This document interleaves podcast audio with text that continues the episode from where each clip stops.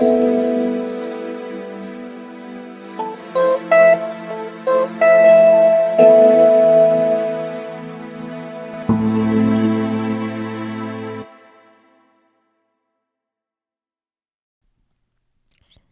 guys, and happy Monday.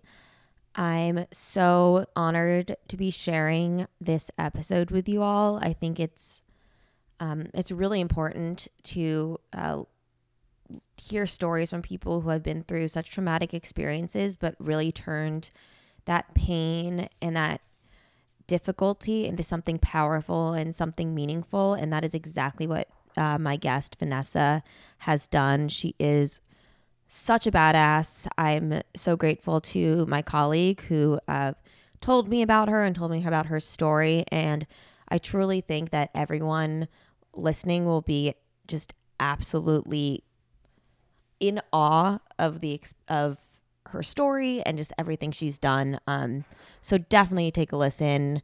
Uh, just you know, keep in mind that if you are or um, have been in a relationship that's um, not healthy or toxic or you know if you know that you were in a relationship with a narcissist some of these topics may be triggering um, but also i think it's important to listen uh, if you feel comfortable because vanessa points out a lot of signs to look out for to make sure that you are not um, that you can you know be aware of the the person you're dating and uh, make sure that you're you know you don't fall trap to narcissistic tendencies so uh, that's just a little background about the episode, and I can't wait for you all to listen and tell me what you think. Uh, but before I jump in, I wanted to quickly give um, a shout out to some of my sponsors. One being Sakara. I haven't talked about Sakara in, a, in quite a while, but um, I know for myself, I am very lazy and I do not like to cook for myself. Um, at, my friends would attest to that. And especially during the winter months, I'm just cold and I don't really want like to cook after work when it's dark out and I'm just lazy. Um, so Sakara has just been a, such a huge blessing for me because the food is delicious, it is nutritious and healthy and filling, um, which is important for me, and uh, it is all whole food ingredients. So, um, and it's everything's pre-made, so I don't have to do anything except open my door and put everything in the fridge and then take it out when I'm hungry. Um, and if you all, you know, are just busy with day to day life and want to get started with Sakara, um, you can get 25% off your first order by using my discount code, which is huge. Um, so if you go to sakara.com and, you know, order one of uh, whether it's one of the meal plans or just some of their supplements. I personally love their probiotics. You can use the code XOZOE or XOZOE to get 25% off your first order. Um, so definitely check them out. And then another quick plug I wanted to give was to my friend Madison Eshelman, who uh, runs a coaching practice called Grief and Groundworks for those who are whether it's going through you know a loss of someone or you know the loss of yourself which uh, can happen in traumatic situations she's amazing um, and her her coaching practice is, is truly remarkable. She's another person I truly admire and um, has a really you know shown what it's like to turn pain into purpose. So definitely check her out by going to griefandgroundwork.com. Um, she also has an Instagram, so you can shoot her over a message there. So without further ado, here is Vanessa. I hope you all enjoy the episode.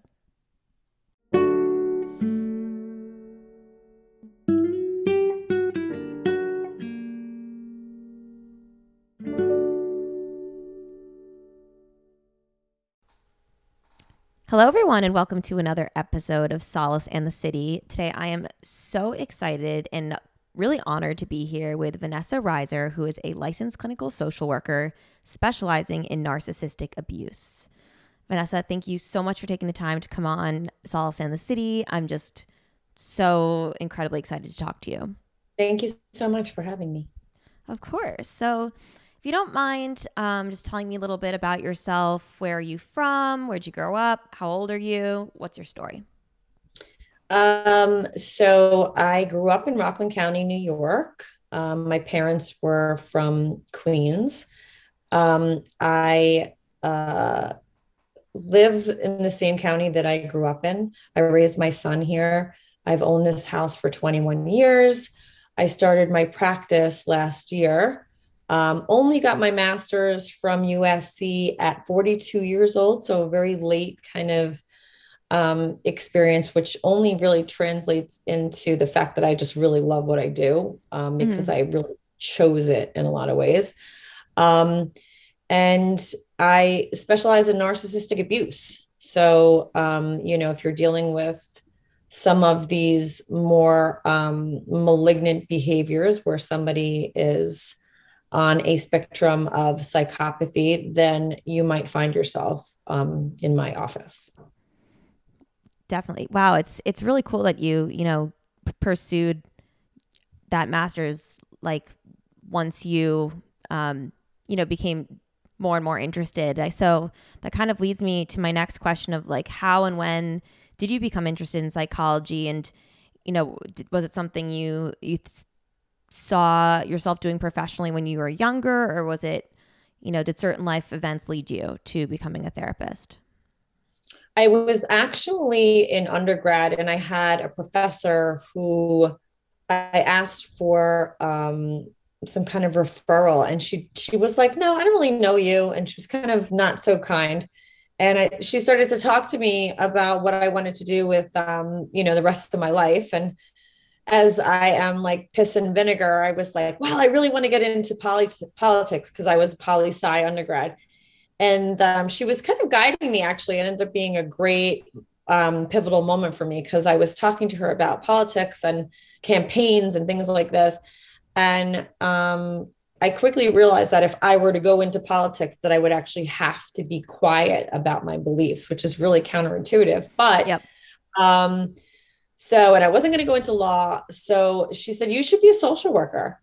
And I was like, Oh, so why? And she was like, Because there's just a variety of different hats that you'll be able to wear. So you can kind of still be that piss and vinegar and you can advocate and you can push so when I went to USC, my focus was very macro. It was community organizing, and that was my passion. And then I quickly figured out I had to make money. So I started the clinical piece, and then um, I fell in love with that also. So everything about social work it works for me. So it's just my mission. Yeah, that's that's so interesting too, because that that was my next question was like how you decided to pursue an LCSW as opposed to an LMHC. Um, for those listening, like a licensed clinical social worker as opposed to a licensed mental health counselor. Um, and I made a similar, you know, choice. I was applying to grad schools, and I didn't know whether to apply to social work grad schools or um, just, you know, becoming a mental health counselor. But I think just the variety of like the breadth of different opportunities that social work presents and also just the type of people who go there um, are really interested in like saving the world and, and making a difference. So that's why I, I personally leaned to um, social work and we'll be going there next fall. So Yay. it's cool to hear that. Yeah, Amazing. We, can, we, we can talk more about that after because I, I saw you um, used to do supervisions and I was like, ooh. yeah, no, it's the greatest. It's the greatest job ever. So I think recently, like, I don't know if you've noticed this, but I feel like the topic of narcissism has has been in the limelight, so to speak, a little bit more. There's been, you know, shows like um what's that one show? The The Undoing with Nicole Kidman and uh, Hugh Grant and just people have been talking about it more um and the term I think has been thrown around a little colloquially uh, colloquially I probably butchered that word um, so I was wondering if you could speak to what narcissism is from a clinical perspective. Sure. So, um, while I understand what you're saying, I think that there's a few different variables. I do think that narcissists are more prevalent than we realize, um, as well as sociopaths. I think the data now is something like one out of 26 people is a sociopath. So that's that terrifying. is a, that's a terrifying. That's exactly right. So um, I don't know. I feel like narcissists don't want us to talk about it, and certainly patriarchal, sort of, um, you know, capitalistic and individualistic societies are like, "Shh, sit down, little girl. We don't want everyone to know that there's evil amongst us and the rest, so that they can sort of perpetuate their bad behaviors." So I don't know. I think that it's more prevalent than we realize that's A. And B, also the words that we use to describe um, what is a level of psychopathy doesn't really work for me because narcissist or narcissism sounds almost in some ways kind of sexy. Like, oh, you like to take selfies. We sort of like don't really understand that that has nothing to do with what this is. So while they like attention, um, I would not even consider that to be a bigger, a big part of it, really. I think what the ground zero for the narcissist is this lack of empathy. And when you think about empathy, you think about, um, you know, this species wouldn't exist without it, right? So when the, the crying baby begins to um, get upset, the reason why we exist is because the primary caregiver says to themselves, hopefully, oh little baby don't cry i will soothe you you know so that's how yeah. we sort of exist is that we have empathy and we kind of you know carry it out so we have the lack of empathy we have the love bombing. So that's this um, whirlwind um, kind of experience not necessarily as bad with the narcissistic parent but it sort of just manifests and represents itself in different ways. Future faking um, narcissists generally have a mask so they sort of behave very superficially. They are liars gaslighters addicts because by definition um, they are addicted to attention so while you know we hear addicts you're thinking it, it doesn't necessarily mean it's you know drugs or alcohol or something else gambling video games work um, porn all of this um, they're manipulative um, insecure controlling um, they tend to have they tend to cheat because they need a constant supply, so they have these peripheral supplies, supplemental supplies. But generally, the, the no empathy is sort of ground zero. Yeah, no, definitely, and I think, um, I think that's something that's hard to grasp for most people because, or maybe not most. One out of twenty six is a lot. Um, but you know, some pe- people, I'm assuming people tuning into this podcast or in the mental health field, it's kind of hard to grasp because of um, our strong, you know, ways of um, empathizing with others and the the pain we feel when others are hurting. So it's kind of hard to think of the fact that someone can really just not even feel a remote inkling of pain or or sadness for someone in who's in um, who's struggling. Yeah, I remember when um my when I was trying to describe this to my son in terms of like, you know, this is what happened and this is real. And I remember he was like having a hard time processing it. And I said to him, I said, you know, here's the good news. You don't get it, which means you're not broken. And I'm so glad that you yeah. don't get it and I said, you know, the bad news is you don't get it because I don't want you to be victimized. And so, yeah, it's very hard to process. Definitely. So I know for me personally, I, you know, dove into the mental health field, um, partially for, for lack of a better word, selfish reasons, because, you know, I wanted to uh, learn more about some of the things that I've experienced. So, um, you know, was there a part of your life or multiple parts of your life where you experienced narcissistic abuse? Yes, I had um, a relationship with um, a narcissist, and it was rather traumatic in terms of trying to sort of extricate myself from that environment. And when you were in that relationship, did you know he was a narcissist, or were there any red flags, or did you just think? or did, did you fall into you know the love bombing and the gaslighting and um, you know turn against yourself in a way? Yeah i didn't know. I knew something was wrong right? I knew it was like something is off and the red flags did show up rather early. Um, but i would make excuses and as a healer or a fixer or a codependent or a people pleaser i just thought you know we'll just you know work on it kind of thing. But there is no data that I can find um, where they change. Freud himself famously walked away from treating narcissists and psychopaths because they don't have insight. They don't tend to look within. It's everyone else's fault. Um, and so it makes it really hard. We would measure change in millimeters versus miles as it relates to this personality disorder. Um, it doesn't, you know, there's not a lot of data that we have that they change. Yeah, I actually I remember speaking with um, uh, Dr. Rachel Bernstein. She focuses on on cults, and she told this story about um, a narcissist who came into her office once and one one time only. Um, but he said that the way he dis- the way he decide whether or not a girl was like cap- that he'd want to date someone is on the first date with a girl he would kind of shove her on the sidewalk and see if she was like what the fuck why did you just shove me or if she was like oh i'm sorry and if it was the latter then he knew he could manipulate her. And I thought that was just horrifying. Yeah, isn't that scary to think that um, you could have like a very subtle hair pull or a pinch or something? And it's like just enough to set off an alarm or something and then they they might use that as an opportunity to say that you're crazy like how could there you know there here's the gaslighting starting already right like so mm-hmm.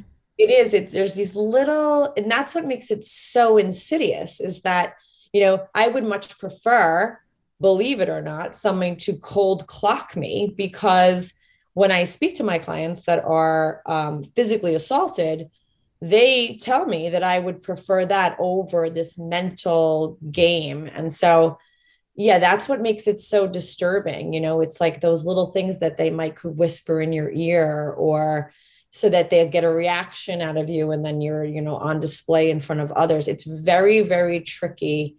Um, there and, and it's maniacal in some ways. Yeah, definitely. In hindsight, like looking back, what are some of those little behaviors um, that people can look out for in their partner if they're feeling unsafe in a relationship or not quite sure if you know it is their fault like it is their problem or it's in their head or if it is the result of the partner and um, yeah like what are some you know aside from just like gaslighting what are some minor things to look out for well in that gaslighting game they will do things like lie so um, I have a bracelet that I wear here. It says, Live your truth. And I think it's really important for you to feel confident in your truth. If you know the truth, um, when someone says to you, like, I didn't say that, and you're wondering if you're crazy, you're not. you're not. They said it you heard it um, and that's that so i mean you have to kind of really stay rooted and firm in your truth um, no matter what we're not i mean unless you have a diagnosis of dementia um, or some you know amnesia you heard it and it was said and that's your truth so you kind of have to be really careful because they will those little things um, are it's a little bit of a slippery slope. So if you start to believe that, you know, you misheard something, you know, then, you know, they're to, they're picking up on that. They're watching that very closely and they know that they can do that again and again and again and to the extent that you would be um, totally enveloped in a, a false reality. Yeah. Kind of going, you know, so let's say I notice these signs continuously if I were your client and I was like telling you this, how would you advise me to to get out of that relationship? Well, the first thing is we always talk about safety planning. So, having a safety bag, maybe hiding your prized possessions, photographs, passports, money, documents at a friend's house or a family member's house, um, and start to set some groundwork for transitioning. They're like again, they don't change. There's no um, reason to believe that they would also be able to end a relationship in a healthy way. Generally, there's a lot of histrionics, a lot of judicial madness. So you really want to kind of get ready financially. Um, you want to also begin to record conversations. I have a camera on me in my house that records me all the time, not because um, of anything other than I will be accused of something, right? So I don't have cameras necessarily looking to protect me from an assault, even though I have those also. I also have to um, show where I am at all times so that I'm not, you know, being accused of being. So you have to start to think almost like a narcissist. You have to be really careful. There's a game involved. You have to think about how to protect yourself, you know, how to chronicle your whereabouts, etc. So you have to um, think um, carefully and ahead. Wow, that's that's a lot. I mean, and to think about, I think, it, you know, it's so sad because people get into relationships not thinking, you know, rarely thinking that they'd have to get cameras to protect them and to confirm that they're not lying about things. Um, and so that must be a lot for you know your clients to take in and and uh, process. Do you, I guess on let's say the the not necessarily the flip side, but I think oftentimes in relationships that aren't healthy, um, whether it's with a narcissistic partner or um, maybe even just like a toxic relationship, um, people will be like the victim would be so just in love and ultimately kind of too in too deep to hear any advice from others like from the outside perspective. Let's say me as a friend seeing a friend struggling with their partner but not necessarily knowing how to tell them listen your your partner is crazy and and get out and because you know then the, the person could become defensive or start defending their partner what advice would you give to a friend of someone who is in that narcissistic relationship i love this question because what I find is the most important for um, so many of my clients is they want to be believed. They don't feel believed. Um, if you, when I was working in the Bronx, I worked at a um, outpatient mental health clinic, and you know, people who were victims of rape, assault, it could be from a um, a parent, it could have been from the foster care parent. They're not looking necessarily at the abuser. They're looking at people that are there to protect them right? So like where's the you know i was abused by my um, foster parent. Where is the system to protect me? You know they start looking around. So what are they saying in that moment? They're saying i need to be believed. Um, i need to be seen. I need to be protected. And so um, you know, people need to be believed, particularly, and this is really interesting because I, I study this about my own personal experiences. If you're like me and you're like a tough broad and you're like really outgoing, you don't fit the profile of someone that's going to be victimized. So that I have a hard time because people like, oh, she must have done something to him because look at her, you know, she's all mouthy and she's, you know, she's not afraid to no, girl, I was like on the balls of my ass after this experience. Like it was really hard on my tough, you know, personality. It was. Yeah. So I think it's interesting for that reason as well because I don't I don't feel believed a lot because of that. So I think you know, we see some of this in Hollywood. We see some really strong women. We see some really fierce characters get really walloped. So I think the the the real um, you know fundamental piece there is that people want to be believed. So I believe if I hear something, it, it's it's just fact. I don't spend too much time um, questioning thinking about it. Yeah, that's such a good point. I didn't even really fully think of is yeah because we oftentimes characterize victims in our head as like these soft demure innocent, you know, young women like who um, couldn't stand up for themselves, etc. And we rarely think about the fact that you know you can have a strong personality, but also be an empath and also be you know be easily targeted by a narcissist by being an empath and you know I think of myself and I'm I'm really outgoing and I'm I'm fun, but if I'm in a relationship, I'm, I'm that's a different side of me. And so that's such an interesting point. It it almost reminds me of um, The Undoing because Nicole Kidman's character is, you know, she's a psychiatrist or a psycho psychologist or whatever she is in um, the show, and yet she wasn't able to even see the signs in her her um, husband. So I think Mhm. that's that's such an interesting point. I, I guess what are some of the you know long term side effects um, of a narcissistic relationship, whether it's one you know you went the one you went through or your um, clients. Like, what are some of those out or things they have to deal with, and how can they process them? So generally, um, I will assess for PTSD, so post-traumatic stress disorder, because um, while again we can't see the wounds, there um, is a link. There's data now that tells us that the trauma bond that is created by the ups and downs, the highs and lows, or that cycle of abuse, the love bombing and devaluing stage, um, is likened to a drug addiction. Because what happens is when you're having this like high, um, and they remove the love bombing stage, um, or they devalue or they're passive aggressive, it creates this up down, and we don't do well with that. So in dialectical behavioral therapy, we need to really all be at baseline. This is like, and mostly we're kind of, you know, flitting about and and going up and down a little bit, but they take you on these like ups, downs, up, and it creates this trauma bond. So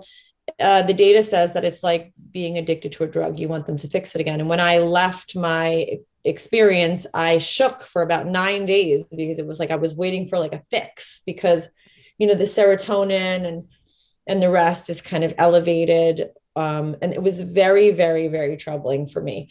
And so when we understand the trauma that happens, we try to, I'm trauma certified. So we try to work on um, if there's any panic, we'll work on um, getting grounded. So using dialectical behavioral therapy, we work, I do pepper in quite a bit of life coaching. I think the narcissist is allergic to power. So we I try to get my clients into a position of power. So I'm almost like injecting them with like heavy CBT, like, let's talk about why you're so dope and they're so disgusting. And like, so we sort of shift the, you know, the dynamic from them being in a position of power. We'll create a list of the bad things that they've done and we'll create a list of things that we love about ourselves and we'll kind of, you know, get away from that. But there's also a lot of reparenting. We have to go back and dig to see how did we get into the position where there weren't a lot of boundaries um, and then with trauma, you know, the, the newest data is to sort of like be kind. So like, you know, the the, the beautiful music, the, the warm soup, the weighted blanket. We want to kind of like get into like heavy soothing, almost the way you might treat a friend who's sick. So we spend a lot of time just being, you know, practicing a lot of self-love. Yeah, no, I love that. I'm actually currently reading uh, Body Keeps the Score, like, so all about trauma and how then it affects, you know, not only your um, brain, but literally your body and just, and it's been so fascinating. I know it's like a older book, but I'm finally getting myself to read it and it's, yeah, like it can literally cause like long-term ailments and pain. And so being able to address those as soon as possible, I imagine would be most beneficial. Yeah, for sure. We hear a lot about autoimmune diseases, hair loss, um, all kinds of residuals. Trauma is um, important to pay attention to. Most of us have it too. When sometimes when a client comes into session, even if they're not narcissistically abused, and I start to assess for trauma, at first they're like, uh, "No, I didn't have any trauma," and then we start to dig, and I'm like, "Oh, there it is." you know what I mean? So most of us have a, something going on. Yeah. So now I want to talk about the incredible thing you did last year, which is just so badass. I'm going to read um, a little bit from a People article. Um, so, a woman, which is you, is setting out to raise awareness for narcissistic domestic abuse by running nearly 300 miles across New York. And she'll be doing it all in a wedding dress. So, I want to hear all about this. How did you come up with this idea? How did you come up with the idea to wear a wedding dress? Um, have you always been a runner? Like, how did you how did you do that? So I am a two-time Ironman. So I am an athlete. Wow. Um, I've done a bunch of uh, marathons, Boston, New York, ultra marathon. Um, and I was on a run and I thought to myself, how can I, you know, there's that macro um, side of me. How can I shine a light on this? How can I shine a light on this? And I thought, okay, this might work because it'll get attention. You know, here's this therapist and she's cute enough and she's running the entire state of New York. So I started to plan it out and I was looking at the course and I was making phone calls to my fellow athletes. Do you think I can do this? Hell yes, you can do this, Vanessa. Let's get to training. And they started scheduling me. Um, and then the wedding dress, the variable of the wedding dress is something that I think makes sense because the narcissist tends to exploit the wedding. So they might exploit a variety of different things. But in a love affair, that's a big thing for a lot of people is, you know, this wedding, this wedding, this wedding, or this house, this house, this house. So I thought, let's do it that way. Um, I started in Oswego, New York, and I finished in Manhattan. It was 285 miles. Wow. Um, I think it was 12 days, but quite honestly, I probably could have done it in 10. um, and it was really transformative. Probably one of um, the greatest experiences for me in my entire life. Um, just because I was doing my own healing, but I was feeling validated in the support I was getting, you know, and I really would like to run across the nation. I need a sponsor but um, I may try to run across New Jersey this year because I have a couple of different projects. So Jersey is kind of shorter. I probably could do it in about two days just because I do it the short way. Um, but yeah, it was it was tremendous. I highly recommend. Ten out of ten. I don't know if I could. It would take me probably around like four months, but it's pretty cool. You were running like a marathon a day. yeah, pretty much. Yeah, it was. Um, it was a lot of fun. I had great weather. I had great support. Um, my team was amazing. And uh, yeah, it was, it was uh, the day after I started the day after my son graduated college from University at Buffalo. Um, so it was a big kind of high. I was riding, I was, it was really helpful for, I think for myself and for a lot of people who were like, oh my God, I'm not crazy. You know, this is a real thing. Did I know I've spoken with some people, um, and like I'm a runner. I, I I love running. I think it's it's like my meditation because I'm so type A. I, it's really hard for me to sit down and meditate, so I just put myself through pain, and that seems to do the job. Given that you had, you know, all of that time to think, did you have any like realizations, or was there anything, you know, from that experience that really sticks out the most in terms of being transformative? Yeah. Um, it's funny. I felt that I had turned a corner. Um, and I still sometimes feel I'm still turning corners. It's a very long process to sort of undo like the swirling or the, you know, the, the faulty wiring that sort of happens. But I think for me, quite honestly, there was this guy that I was talking to at the time and he was like from some dating app. And i realized in in those moments as i was running that i wasn't broken. Like i was like oh i kind of kind of like see that i'm still you know like had a little mojo. I was kind of feeling myself. And it was like it sounds crazy but i was like okay so you know she's still got a little fire left in her yet. And it was like really nice to feel that alive again because it was you know, with COVID, right? It was really, really hard. The timing of when I left was March of 2020. So um, it was a long and ugly, weird time in the first place for for everyone. Um, wow. And then you compound it with that thing. So it was almost like um, the light turned on or something. I just was beginning to feel like myself again. Wow, that's amazing. And I have no doubt I'll see you like running across the country soon. I, not, I would maybe not maybe not in person, or you could do Texas. That's where I am. That's a pretty big state. sure, no problem. How many miles are those, girl? That's a lot. Yeah, it's not in the summer because it'd be like yeah. 110 degrees. I um, did Ironman Texas actually, and it was like 93 degrees. It was so hot. You are a superhuman. Oh my gosh. so I always kind of wrap up with just some questions that are somewhat unrelated to the podcast and somewhat related. The first one may be obvious, but what is one thing in your life that's happened to you that's made you a stronger person today? Um, I would say probably the death of my father when I was 18.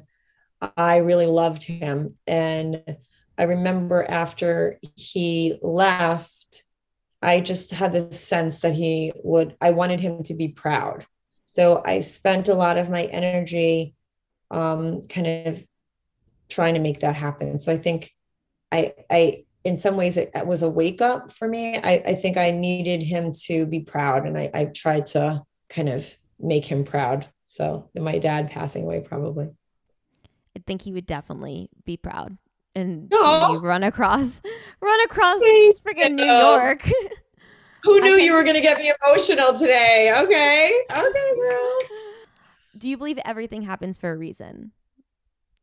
I kind of do now. I kind of feel like after you go through this experience, it's like going through a portal. And now I feel like the universe is winking at me in different ways. So um, I wasn't particularly spiritual before, and now I'm having almost like these like almost corny little God winks along the way. So uh yeah. Yeah, I it's it's such a like a, a question that gets such a dichotomy of responses. You know, some people are like absolutely not. Some people are all in, and I kind of like to think that it does that everything does happen for a reason. And you know, like if you wouldn't have run across the state of New York if you know something terrible hadn't have happened, but it like empowered you and probably brought you out, made you stronger. So um, I'm kind of with you on that. Do you yeah. have a favorite quote or a mantra that you live by? I do. It's on my business card though, so I'm going to read this. The greatest good you can do for another is not just share your riches, but reveal to them their own.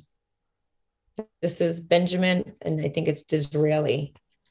So, as a social worker, um, you don't want to just share your knowledge you want to empower people to sort of have their own um, understanding of their value etc so you know i think that's a really important um, thing that i live by i love that it kind of goes back to the point you made about you know how to get how to work with people who are getting out of a narcissistic relationship and telling them like how badass they are and and lifting them up so that they can see themselves above this abuser. Yeah. Yeah. That's awesome. Uh, what do you love most about yourself? I'm strong. In many ways. yeah, I'm strong. I do this with uh, my clients all the time in terms of CBT. So, cognitive behavioral therapy, we want to really develop like a list of things that people love about themselves. Um, I think I'm funny. I think I'm smart. I think I'm kind of cute. Um, but I think it's important for people to develop, in some ways, if you're an empath, to develop um, uh, some characteristics and positive attributes that you love about yourself almost narcissistically. So they can't um, they can't really be contingent upon how someone else receives you. So less about this generous caring because while that's wonderful oftentimes people who um, don't have a real solid sense of self they sort of spend too much energy with the people pleasing part.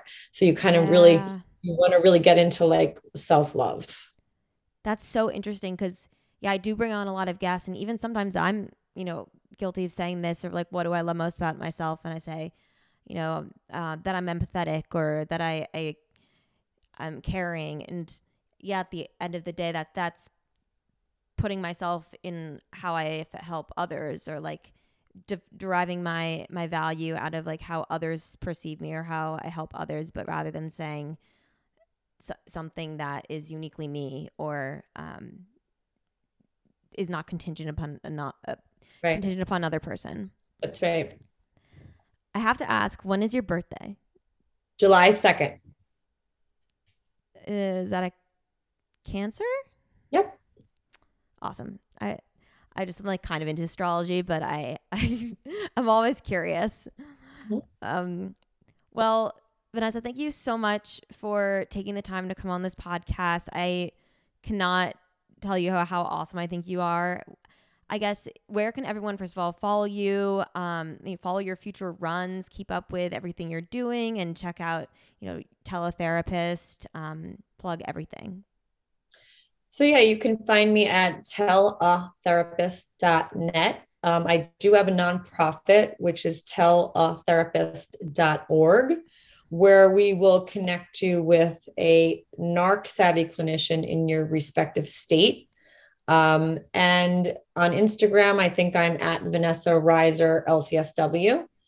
Um, and that's basically it. You know, that if you need any um, services, um, I'm licensed in New York, New Jersey, Massachusetts, and Florida. Awesome. And do you have any resources um, that you would recommend people checking out if they want to learn a little bit more about narcissistic abuse? Um, any particular, you know, uh, other organizations that you like?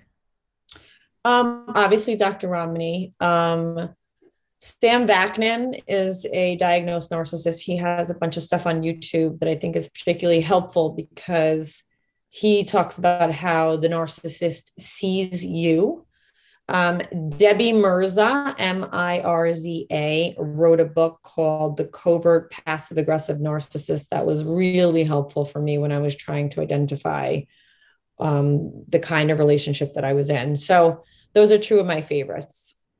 Awesome. Well, thanks again and bye, everyone. Thank you.